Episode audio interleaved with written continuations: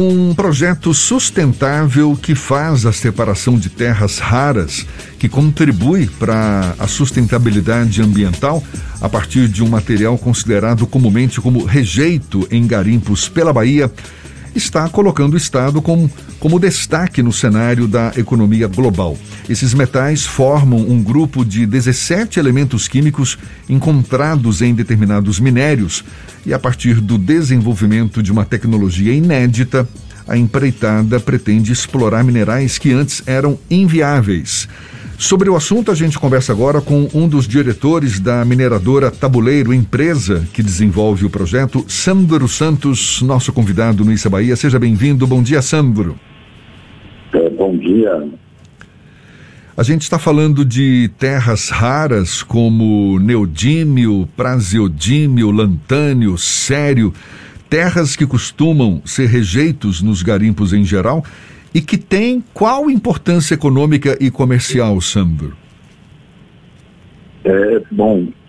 Hoje, as terras raras, apesar do nome raras, não são tão raras assim. O grande problema desse material é a separação, que é justamente o projeto que desenvolvemos em parceria com o Senai Cimatec. Como eu ia falando, a China domina a produção desses produtos, desse material. E com o avanço, né, dessa guerra comercial, a China tem aumentado os valores e também segurado o produto como uma espécie de reserva, né? Então vários países têm se movimentado em desenvolvimento de processos que possam separar esse material, né? As terras raras são usadas em diversos tipos de tecnologia, né? E o processo é um processo normalmente muito sujo. Nós estamos desenvolvendo justamente um processo com alto grau de sustentabilidade. É uma parceria, como você destacou, com o Senai Cimatec, da mineradora Tabuleiro com o Senai Cimatec. É uma tecnologia nova essa que está sendo colocada em prática também para extrair essas terras raras. E qual é o potencial que a Bahia tem com esses minérios, Sandro? Exato. É uma tecnologia nova desenvolvida por nós e pelo Senai Cimatec.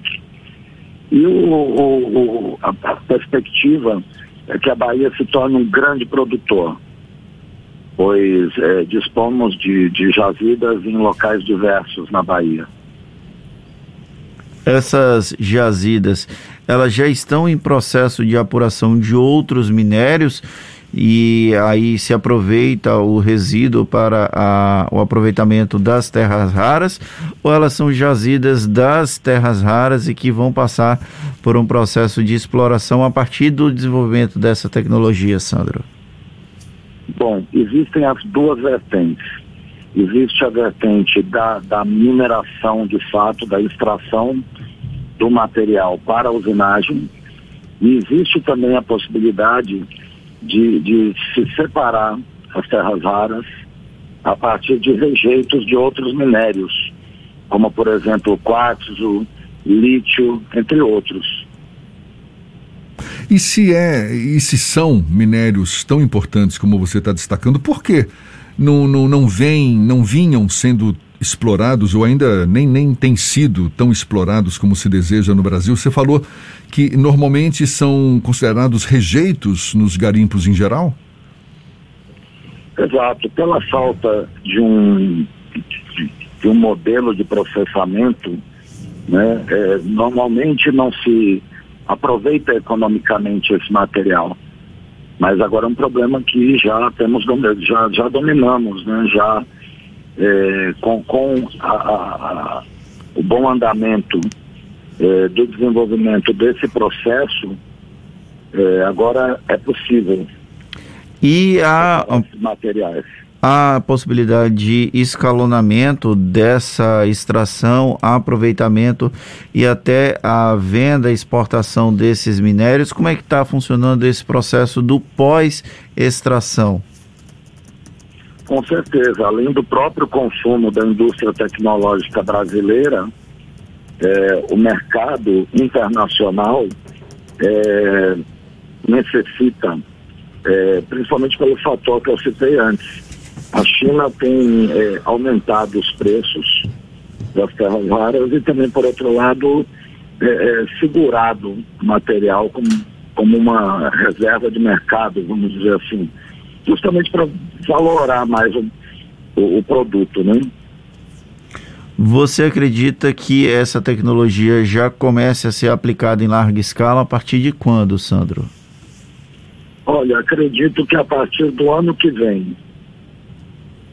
Em um determinado campo de extração, ou esse processo ainda está em discussão? Ainda está em discussão, porque devemos optar pelo local com com melhores possibilidades, né, para desenvolver o projeto. Por enquanto, nossa planta piloto está instalada no Senai Cimatec Parque, mas somente para pequena escala. Desenvolvemos o processo, já dominamos o processo, mas ainda em pequena escala. Estamos iniciando agora uma planta piloto semi-industrial. Entre esses elementos, essas terras raras, eu estou dando uma pesquisada aqui, tem o tório e urânio, não é? Que são minérios também de terras raras. Eles estão incluídos nesse contexto aí, porque inclusive são substâncias radioativas, é isso, Sandro? Sim, exato. Elas não fazem parte das terras raras, mas normalmente onde essas substâncias são encontradas, o tório e o urânio aparecem também em proporções variadas, dependendo do local da ocorrência, né? Os locais onde já localizamos o material, essas substâncias estão em percentuais bastante baixos. E como é que você avalia o impacto ambiental de um trabalho como esse, Sandro, de exploração de terras raras na natureza? Bom, justamente o nosso principal propósito é dar destinação ao rejeito deixado ou por atividades ilegais ou por mineradoras que nem cumprem o que é determinado para posterior à extração, não é? Então, nosso desejo é que o rejeito possa ter uma boa finalidade, né? E só para a gente encerrar, você já tem uma estimativa de volume de minérios dessas terras raras que vai ser explorado pela mineradora Tabuleiro em parceria com o Senai Cimatec? Bom, a Bahia pode ser um grande produtor, um grande produtor de terras raras, mas ainda não temos uma proporção numérica para fazer essa estimativa, né? Exato. Tá certo. Sandro Santos, que é um dos diretores da mineradora Tabuleiro, empresa que desenvolve esse projeto de exploração de terras raras leves, como o neodímio, praseodímio, lantânio e sério, até então considerados rejeitos em garimpos em geral, mas que tem sim uma finalidade econômica aí a ser explorada. Sandro, muito obrigado mais uma vez, um bom dia e até uma próxima então. Obrigado a vocês, um bom dia a todos. Agora são 7h41, ficou interessado? Quer saber um pouco mais sobre as terras raras? Então essa conversa vai estar disponível logo mais na íntegra nos nossos canais no YouTube, Spotify, iTunes, Deezer e também Instagram. Agora 7h41 na Tarde FM.